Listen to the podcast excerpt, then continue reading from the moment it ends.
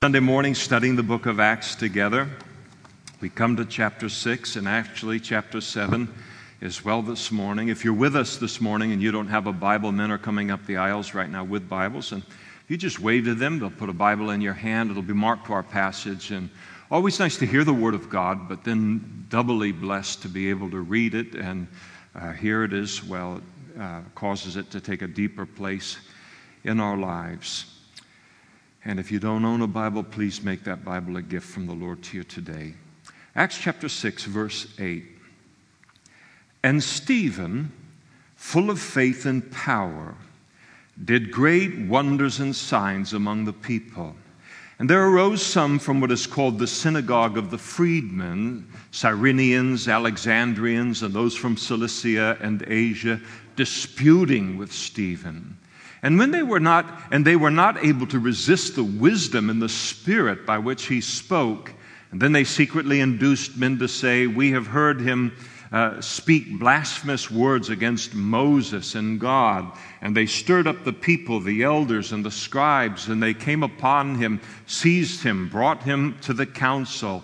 And they also set up false witnesses who said, This man does not cease to speak blasphemous words against this holy place that is the temple and the law, the law of Moses. For we have heard him say that Jesus of Nazareth will destroy this place and change the customs which Moses delivered to us. And all who sat in the council, looking steadfastly at him, saw his face as uh, saw his face as the face of an angel. And then the high priest said, Are these things so? And Stephen then said, Brethren and fathers, listen. And so he begins in chapter 7, the longest uh, sermon recorded in the book of Acts. Let's pick things up in verse 51, the conclusion of his sermon. You stiff necked and uncircumcised in heart and ears. Uh, it's a stiff application, I'd say, wouldn't you? You always resist the Holy Spirit as your fathers did. So do you. Which of the prophets did your fathers not persecute? And they killed those who foretold the coming of the just one, of whom you now have become the betrayers and murderers, who have received the law by the direction of angels and have not kept it. And when they heard these things, they were cut to the heart and they gnashed at him with their teeth. But he, being full of the Holy Spirit, gazed into heaven and saw the glory of God and Jesus standing at the right hand of God and said, Look, I see the heavens open and the Son of Man standing at the right hand of God. And then they cried out with a loud voice, stopped their ears, and ran at him with one accord. And they cast him out of the city and stoned him. And the witnesses laid down their clothes at the feet of a young man named Saul. They stoned Stephen as he was calling on God and saying, Lord Jesus, receive my spirit.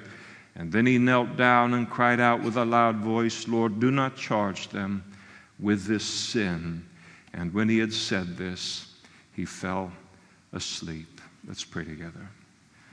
Father, as always, thank you for the priceless privilege of being able to hold this book in our hands and the incredible capacity, the gift, Lord, of your Holy Spirit that then gives us, who gives us the ability to then understand your truth and your ways and this revelation concerning yourself and your plan for our lives. And Lord, as we stand before you this morning, we freshly surrender to your Holy Spirit. And we acknowledge, Lord, that there is something bound up within these verses that is important to our relationship with you and our walk with you and your plan for our lives. And sim- we simply ask that you would speak that to us this morning. Give us the ability to recognize it and to receive it, Lord.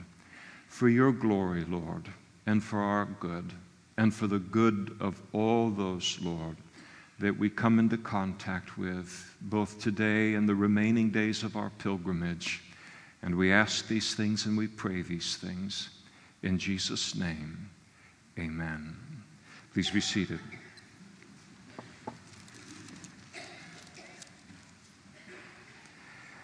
In this passage, we are reintroduced and introduced in earnest to a very, very remarkable brother by the name of Stephen. It's something to read the Bible and read the various characters within the Bible, but to realize and just take a moment this morning to stop and to realize that one day we will see this precious brother in heaven. We will come to know him in a way that we don't know any other person in this life, just for the sheer amount of time that we'll have to get to know one another there. And I'm guessing that it's going to take us two or three weeks uh, in order to do his life and his death as it's recorded here, any kind of justice, and uh, as well as doing any kind of justice to the truths that are bound up in his life and in his death and what they're intended to do in terms of instruction for us. As we examined last week within the early church, there arose a complaint among the Hellenistic Jews concerning the distribution, the daily distribution of resources to their uh, widows and, and concerning the fairness of that distribution. And they felt that their widows were being neglected, and in order to stay faithful to the priorities of prayer and the ministry of the Word of God, the apostles requested that seven men would be brought forth to oversee this ministry. And what was required of those seven men was that they would be of good reputation, full of the Holy Spirit, and full of wisdom. And Stephen was one of those men, one of those early deacons that was chosen. And he was very, very faithful to his role as a deacon. But we see also in this passage now that he didn't merely have a heart, as the old saying goes, for the pantry, but he also had a heart for the pulpit. He had a great concern to meet the physical needs of God's people, but he also had a concern that the whole world would hear the gospel and be taught concerning Jesus and be saved and enter into a relationship with him. And thus, God expanded Stephen's ministry by confirming his preaching, confirming his teaching, we're told in verse 6, with great signs and wonders. And it's a significant thing that's said of him there, because up to this point in the record, the only signs and wonders that have been demonstrated has been as a witness and a testimony to the preaching and the teaching of the apostles. And now God is doing this, pouring his favor out upon this deacon. Now, you put yourself excuse me, in the place of the Jewish religious leaders of the day who were opposed to Christianity. And here you have thousands and thousands who are getting saved as they trust in Jesus for the forgiveness of their sins because of the preaching of the apostles. Every time they threaten the apostles, the apostles only become more bolder than they were before. What do you do with people like that that only become more bolder each time you, excuse me, you threaten them? And then the thousands of Christians start to multiply until we're told that all of Jerusalem is filled with the gospel. The gospel then spills out into the surrounding towns and, and villages where multitudes more are saved there. They try to arrest the apostles, they can't keep them in prison. And every time the religious leaders turn around, these apostles are doing more miracles, and in doing so, leaving this long trail of changed lives as a testimony to the fact that Jesus not only died on the cross for our sins as they preached, but that he is risen and alive today and at work in people's lives. And now, as if it couldn't get any worse for them, now you have mere deacons doing signs and wonders as well. I'll tell you, it's not easy being the devil. Sometimes we think it's not easy to be a Christian, and it isn't.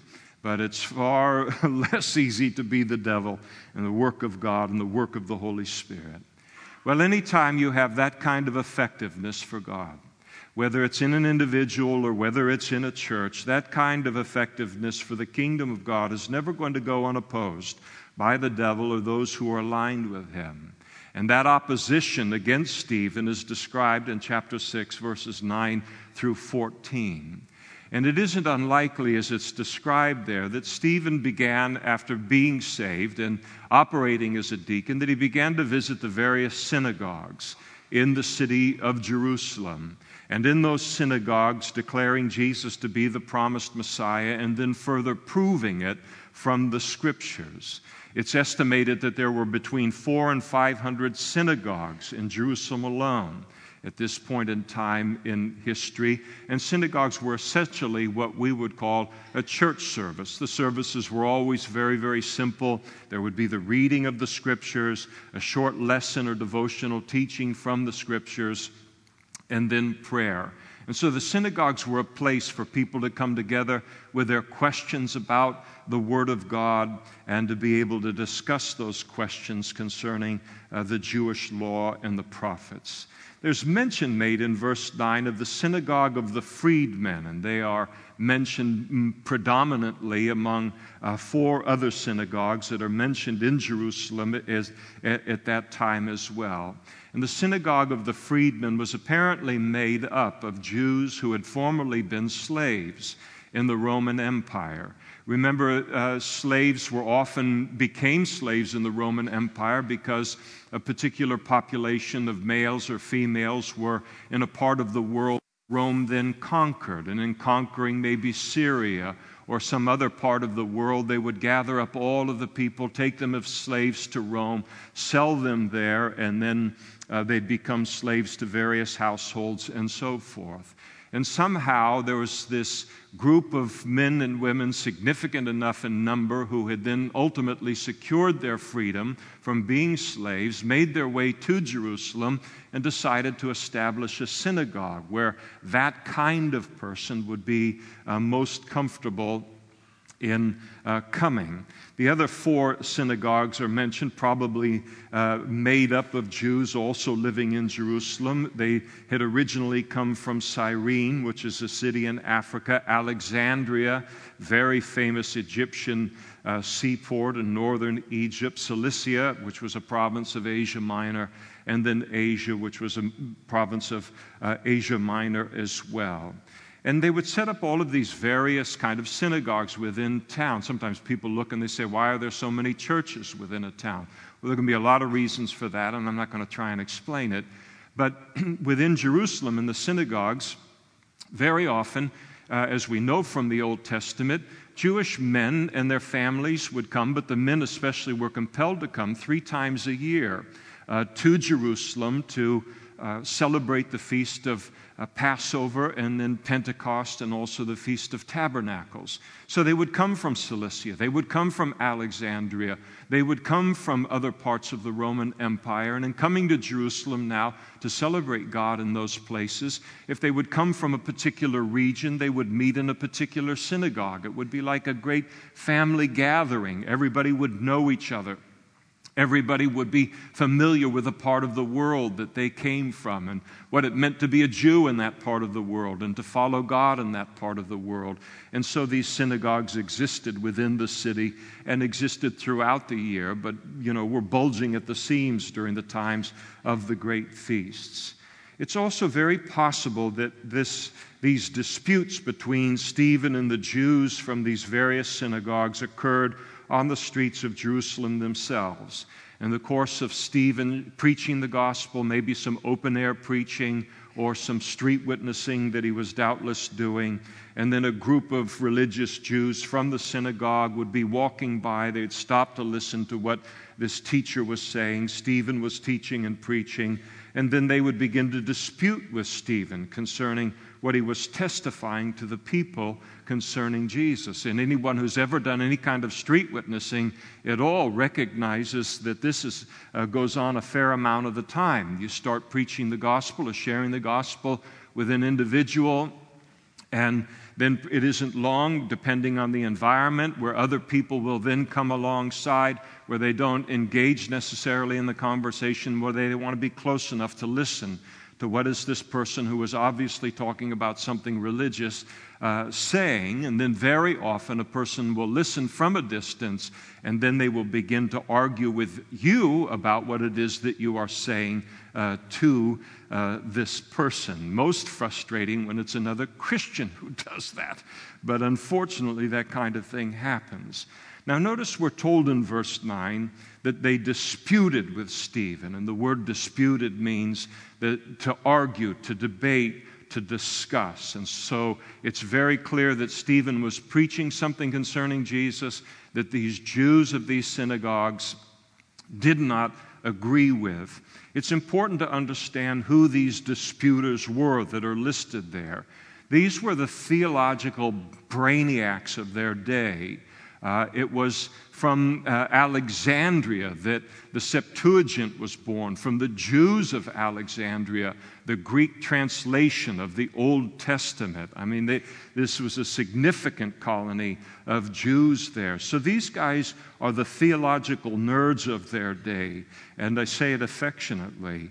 Alexandria, there in Egypt, one of the chief sites of learning and education, religious or otherwise, in the ancient world had a very large Jewish population. And then they, when they would make that short trip then to Jerusalem for the pilgrimages, this would be the synagogue that they would attend, along with the prominent Jews from the entire Mediterranean re- region. These Jews were the smartest, most educated Jewish theologians in the entire world outside of Israel. And here they are, they come up with all of their great significance, all of their learning, and they come up against a mere deacon. And if you were to look at it and be a betting man, you would think to yourself, we're dead. Uh, you know, Stephen is going to fold up and, uh, and, and you know, succumb and, and get clobbered by these guys. But it doesn't happen because he was filled with the Holy Spirit. He knew the Bible and he was using the Bible to prove Jesus is the Messiah.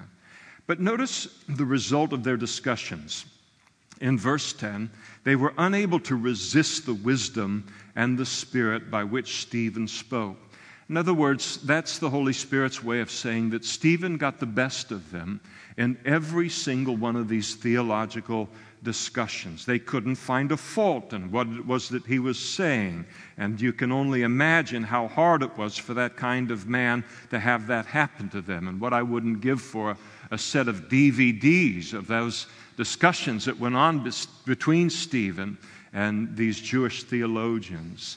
Now, one of the fascinating things about all of this, and sometimes as you talk about these different things, it can seem tedious sometimes to listen to, but it isn't.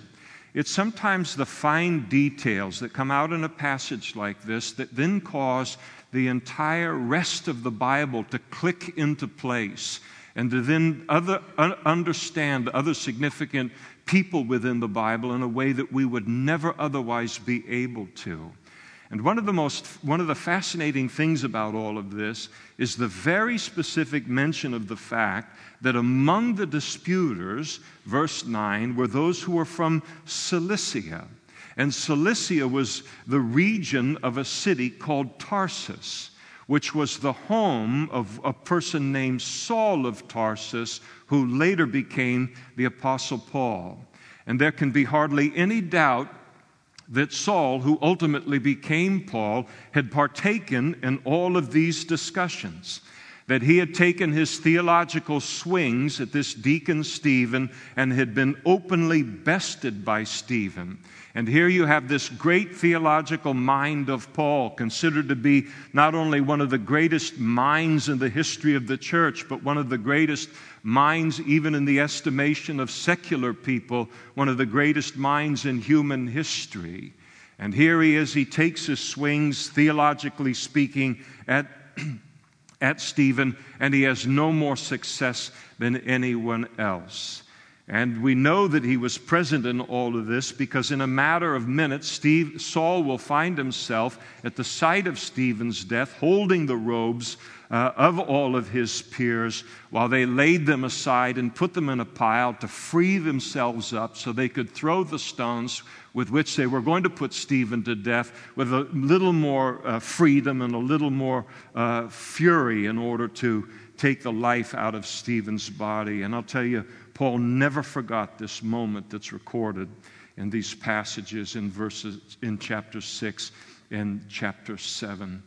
Paul would later write and, and record his the cry, as the Holy Spirit would record it, the Apostle Paul's cry out to the Lord concerning this chapter in his life, when in Acts chapter 22, the Lord, uh, Paul declared rather, and when the blood of your martyr Stephen was shed, I also was standing by, consenting to his death and guarding the clothes of those who were killing him. You can imagine what that those words meant from his heart. Now born again by the Holy Spirit and realized that he played a part in the death of the first martyr in the history of the Christian church. And I'll tell you, make no mistake about the fact that this represented a turning point in Saul's life, though it would take some time to see it. And I'm convinced that two great things happened in Paul's life as a result of his exposure to Stephen. Number one, Stephen planted an understanding of the scriptures in Paul's mind concerning Jesus as the Messiah that Paul, with this great, churning, exhaustive, legal mind, could never shake and he could never find a flaw in it.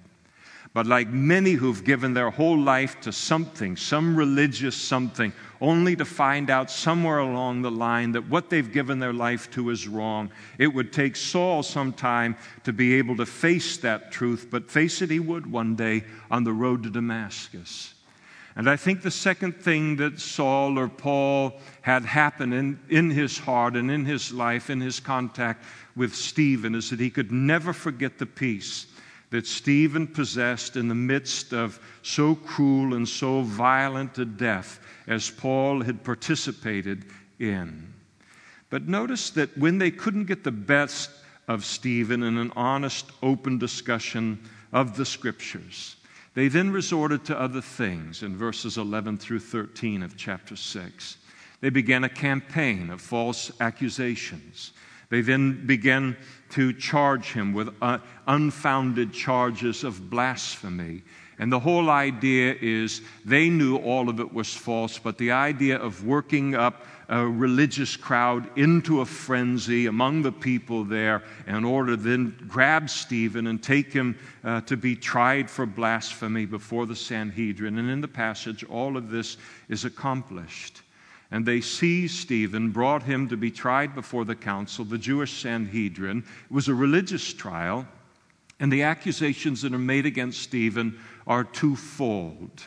The accusation, first accusation against him, was that his teaching attacked the temple, and the second one was that his teaching attacked the law. And so here they are opposing the gospel, opposing Stephen's teaching concerning Jesus as the Messiah on the grounds that it threatened the temple and the law of Moses. But then notice Stephen in verse 15, Stephen's physical response to all of this. The Bible tells us as all of this is going on, he sat there with the face of an angel.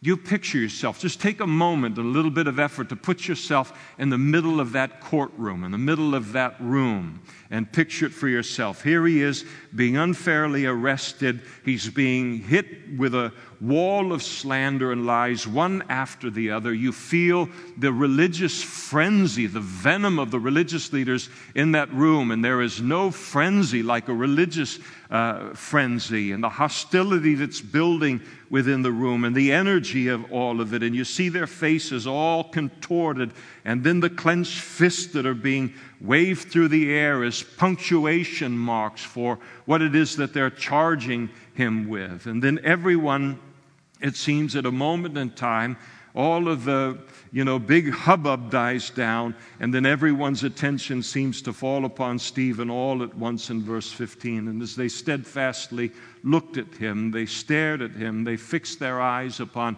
him and him alone. He is the lone object of attention at this moment in the synagogue. And there as they look to see now what is the reaction of the defendant to all of this and surely the Sanhedrin had been used to a lot of reactions to charges like that in their presence through all of the years. And the most common reaction would be fear. What are these people going to do with me? What is this religious judges going to uh, charge me with and accuse me of and, and uh, convict me of? So often they were used to someone standing before them being intimidated by the entire scene and fumbling for words and something to say in some kind of a self defense, or all of the blood would go out of their face and they're as white as a sheet and unable to say anything. And what did they see in Stephen? His face was as the face of an angel. I'd love a picture of that. Rembrandt is known as the master of light, and so he was. What a painter he was. And I think it takes someone like him to capture it. Unfortunately, he captured many Bible scenes in his paintings, but not this one. With the different translations concerning the face of Stephen, New Living Translation, his face became as bright as the angels. Moffatt translates it, his face shone like the face of an angel. In other words, he is the picture of peace in the midst of all of this chaos, in the midst of all of this unholy emotion and all of the slander and all of the false accusation. And then the priest in chapter 7, verse 1, raises a question and brings it there to Stephen and says to him, uh, Are these things so? And in doing so, he's allowing Stephen now to make a defense against the charges that have been laid against him. And then, with the permission of the court, Stephen began a sermon. As I said, it's the longest recorded sermon in the book of Acts, in which he proceed, proceeded to then call four witnesses from biblical history in order to testify on his behalf in disproving their accusation. And he calls Abraham to the witness stand, and Joseph, and Moses, and Solomon to the witness stand. They had called all of their false witnesses to bring forth these false accusations. He calls witnesses from the very pages of the Holy Scriptures. And I won't read the sermon in its entirety. I'd love to be able to do that, but we would be here till dinner. And so I'll leave it to you to read later on on your own. But I'll give you an ap- encapsulation of the argument that he is making. And Stephen in his defense, he began it by calling Abraham as his first witness, the father of the nation of Israel, verses 1 through 8 of chapter 7. And the single great fact that Stephen drove home from the life of Father Abraham was that God had always required faith as a basis for relationship with him always required faith in order to enter into the life that he has for mankind. And Abraham, he says, heard God's command to leave his old life in order to enter into the new life that God had for him.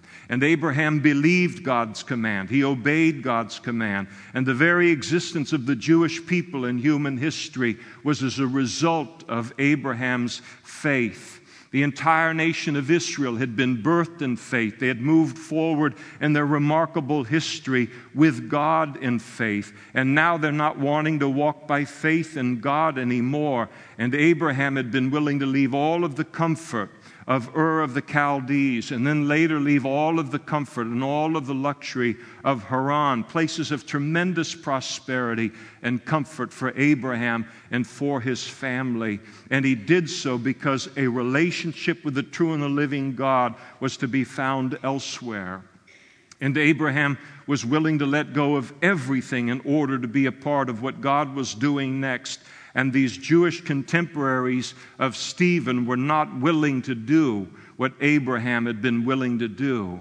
And Stephen was driving home the point that in order to be like Abraham, to be something great spiritually, they too needed to hear God and to believe God and then to obey God concerning receiving Jesus as their promised Messiah, and that it wouldn't be easy. They would not need to leave, they, they would rather need to leave the comfort zone that they were used to, but it was the only way for them to be a part of what God was going to do next not only in their history, but in the history of the entire world. And just as Father Abraham had, in the words of verse 3, get out of where where he was in order to experience God's plan for his life, just as Father Abraham had to write the word from over his old life in order to obey God's come to, as it's found in the passage, in order to experience God's next plan for his life, they needed to do the same thing.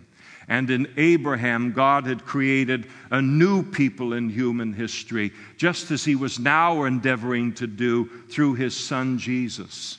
And Stephen was saying, what the Lord is doing through his Son, through the Lord Jesus, is not unprecedented in our history.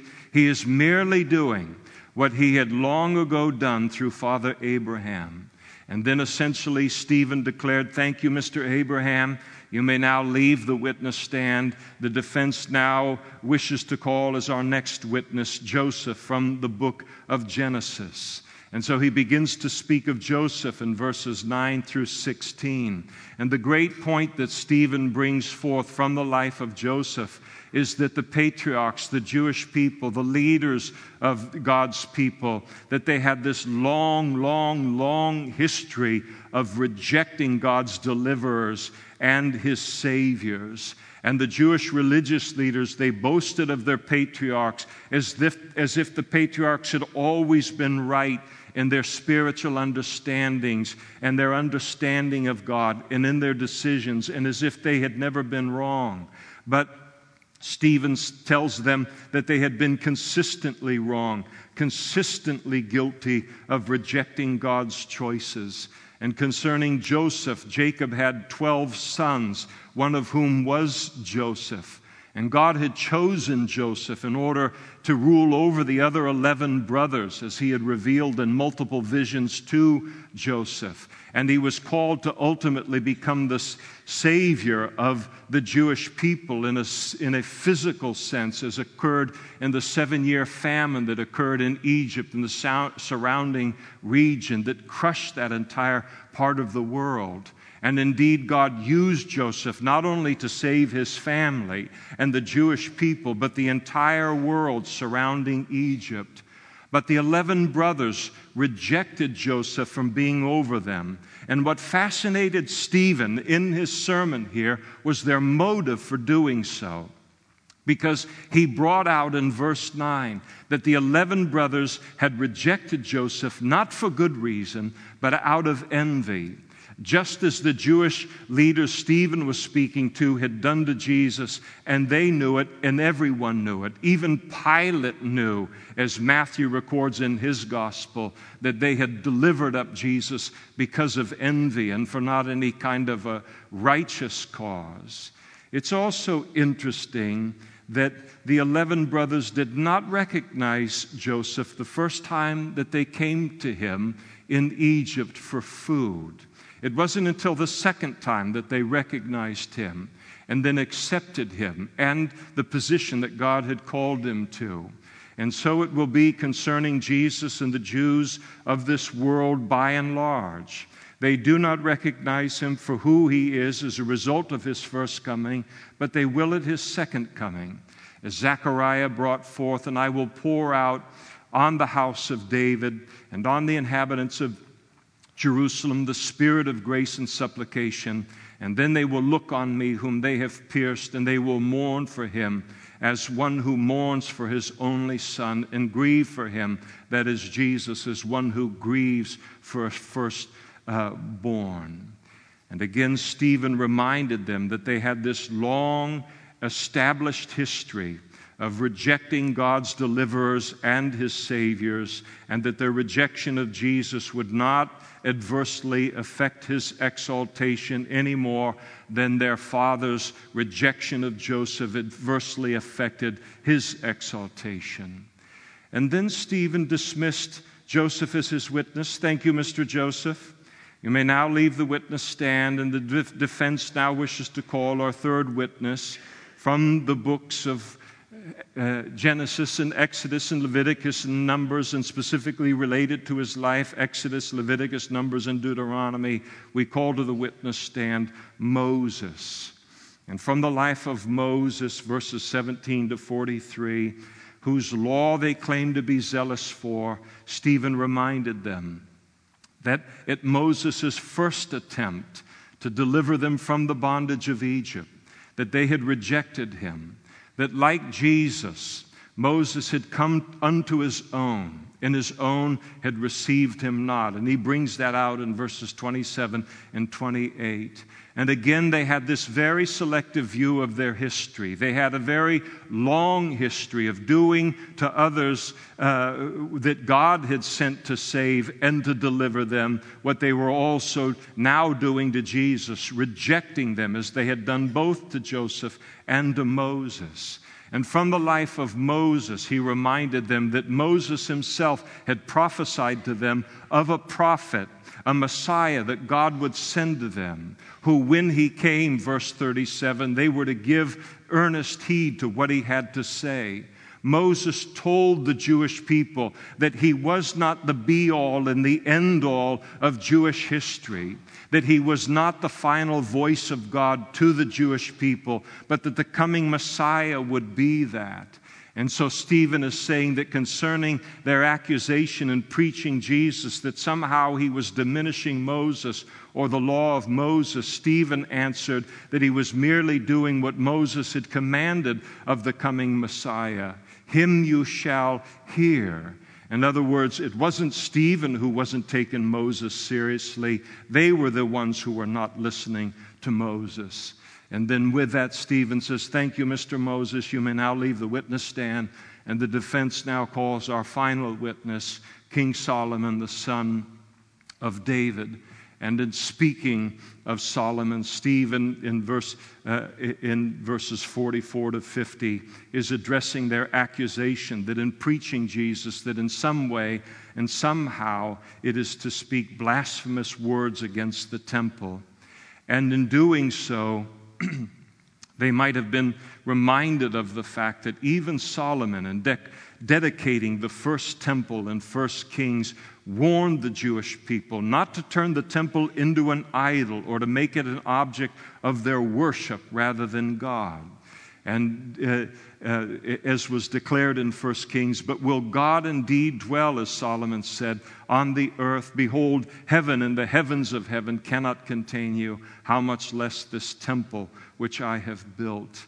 And Stephen quoted God speaking through the prophet Isaiah in verses 49 and 50 on this very same issue.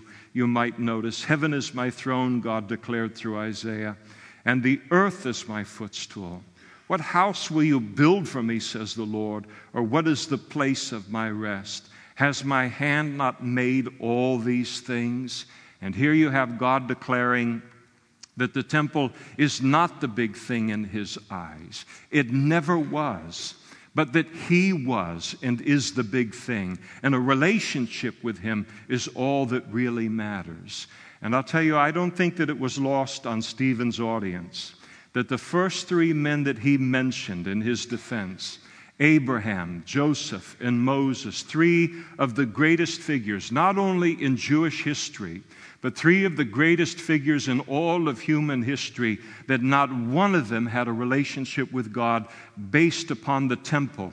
Each one of them had a relationship with God without a temple. Abraham and Joseph and Moses had a relationship with God, but no temple. Stephen's audience had a temple, but they had no relationship with God. And with that, Stephen then concluded his defense against their charges made against him. And he says, in essence, Thank you, King Solomon. You may now leave the witness stand. The defense now re- wishes to enter into its closing remarks. And so he does, beginning in verse 51. And he declared his audience to be stiff necked, that is, stubborn and proud and rebellious, and not only unwilling to bow their neck or bow any part of their body to their fellow man in the slightest hint of humility, but unwilling to do it before God Himself.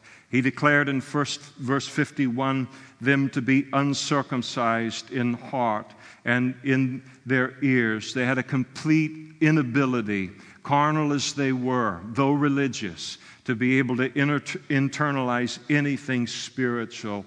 In verse 52, he reminded them that their fathers had persecuted every prophet that God had ever sent to speak to them Isaiah, Jeremiah, Ezekiel, every single one of them.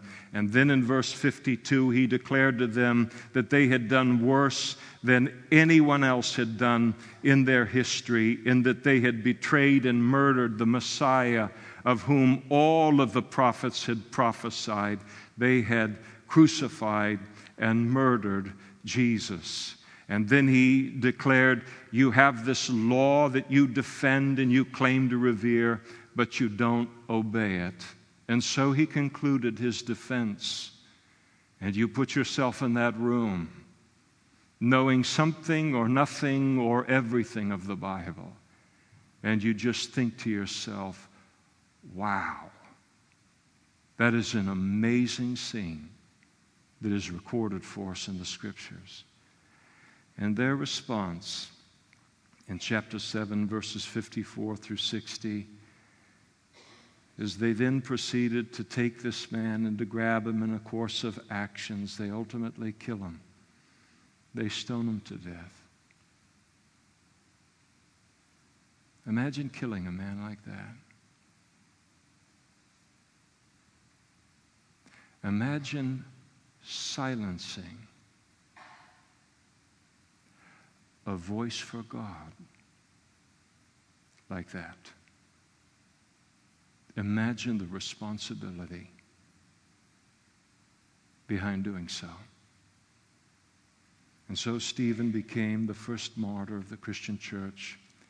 And we'll examine more about his death, Lord willing, next week. But I want to close our time today with just a couple of applications that it required everything that I have said thus far to be able to make. It is fascinating to me that in the midst of a scene of such injustice and false accusation, that in the midst of a scene of such raw brutality in violence that the Holy Spirit wanted to make known to us for some reason. He wanted to make known to us in the midst of all of it that Stephen sat with the face of an angel. Chapter 6, verse 15. That in the midst of this entire scene, he was the picture of peace through all of it. And all who sat on the council, looking steadfastly at him, saw his face as the face of an angel. And why in the world would the Holy Spirit do that? I think perhaps to remind us of what we can be so prone to lose sight of at these kind of times in life. Today we live in a world and we live in a nation that is increasingly emboldened in its opposition to Christianity and increasingly emboldened in its persecution of Christians, complete with all of their mocking and all of their scorn and all of their false accusation and all of their threats.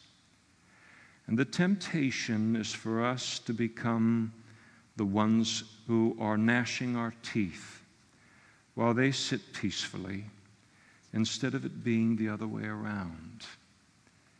And at such times, it's important to be reminded that we're to stay busy about the Lord's business and His call upon our lives. We are never to compromise God's word and His truth.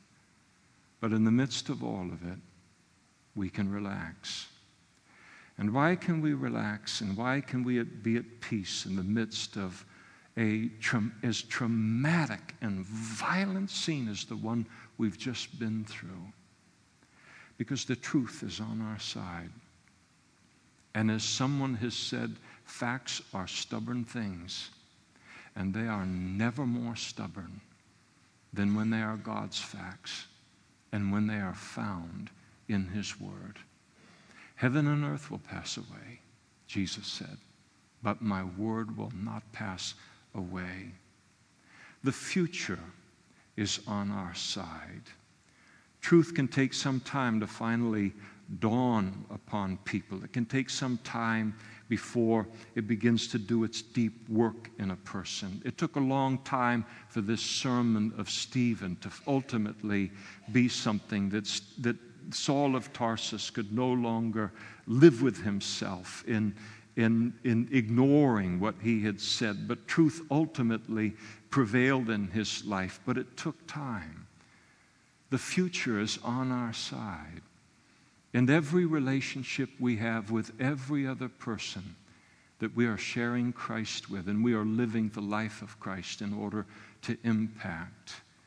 And it's important, as the old saying goes, to read every once in a while the last chapter of Revelation to realize that ultimately we do win. Ultimately, God's tru- truth does win out. And we can be at peace because ultimately it's going to prevail. And when you're right, and again, we are never more right than we're on God's, when we're on God's side in any issue or belief, then you can be calm. As Scroggie wrote in his commentary, truth is never hysterical. But what is true on a national level and an international level is also true on a personal level and on an individual level. And when you're being opposed by others for your Christian faith and for your faithfulness to God's Word, complete with all of the mocking and all of the lies and all of the threats and all of the false accusations, and the temptation is for you to become the one who is gnashing your teeth at them while they sit peacefully. Relax. Be at peace. Truth is on your side and the future belongs to you. And ultimately, truth will win out.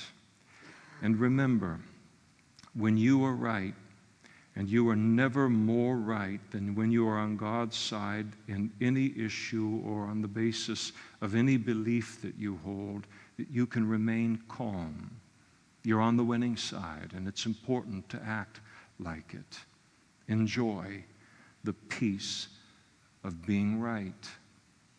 Jesus said, These things I've spoken unto you, that in me you might find peace. In the world you will have tribulation, but be of good cheer. I have overcome the world. In this passage, Stephen also demonstrates for us, perhaps most powerfully of all, that the two most powerful weapons that a Christian can wield in the face of injustice and false accusation and persecution, the true greatest, greatest weapons that we can wield in such an environment is truth and love. When the goal is to reach the heart and the mind and ultimately the will of the person and the world that we are trying to speak to. And he spoke to them the truth. He spoke to them at length the truth. It makes up the entirety of chapter 7. But he also spoke and used the weapon of love. You think to yourself, perhaps, how do I know that he spoke that sermon out of love? I'll tell you how we can know. In verse 60, he prayed out, cried out to the Lord, Lord, do not charge them with this sin as they were killing him. He didn't spit at them. He didn't repay evil for evil or reviling for reviling. He didn't throw a single stone back at them. Because we are not called to advance Christianity on the basis of the sword or on the basis of reviling or on the basis of violence, but on the basis of truth and love against which there is no defense in the human heart. They are the only means by which to win a person's heart and their mind, and then ultimately their will. Because the heart and the mind and the will can never be won with a sword. It can never be won with violence. It can be never be won with coercion Because if you force a person to do something or to believe something against their will, then you always have to keep the pressure on because you know the moment you don't, they will run. But when a heart and a mind is won by truth and love, then you never have to worry about their perseverance in the faith. You will, you will know that it, in their core, that that issue has been settled in the deepest place of a person's life, and that is in their will. The most powerful weapons a Christian can wield in the face of persecution, any persecution we face now, individually or corporately, and any persecution that we will yet face in the course of our pilgrimage, whether corporately or whether individually, is truth and love. And it is a very rare Christian who will entrust their fate to these weapons, but such a Christian will never be disappointed for having done so. Stephen didn't, and neither will we. Let's stand together and we'll pray.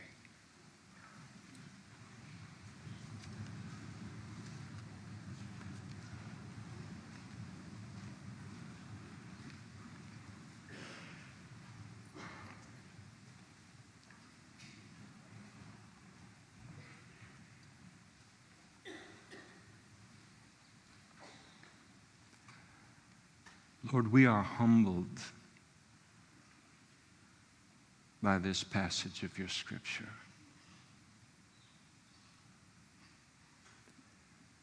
We're humbled by the description of the life and the ministry and the death of our brother Stephen.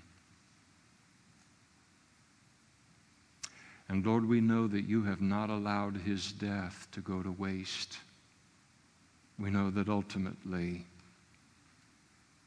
Saul of Tarsus is going to become the Apostle Paul against all human odds. And then, Lord, the impact of this passage in your people down through all of the ages, and then for us to sit and to read of this violence against his mind, this violence against his heart, and against his faith, and against his body.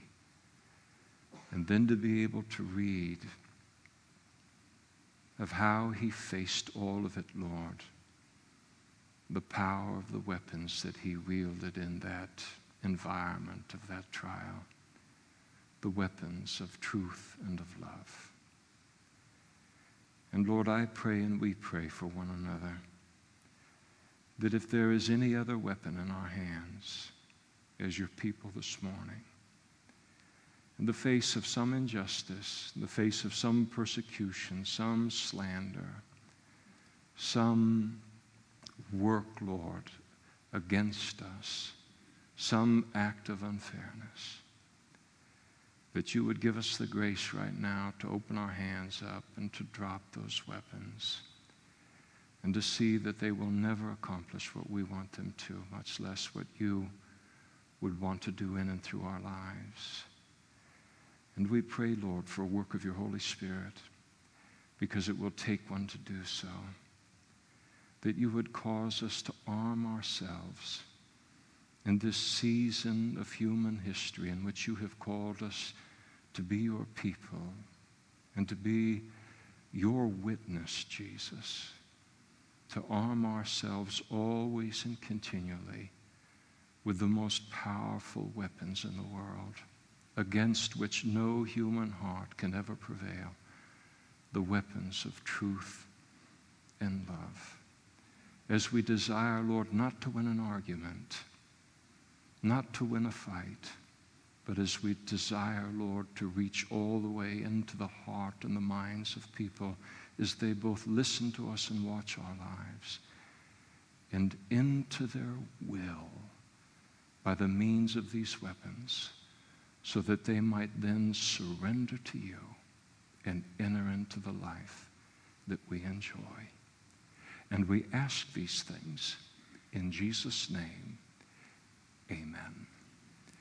If you stand here this morning and you are not yet a Christian, That's the one thing you must do in the course of this life is become a disciple and a follower of Jesus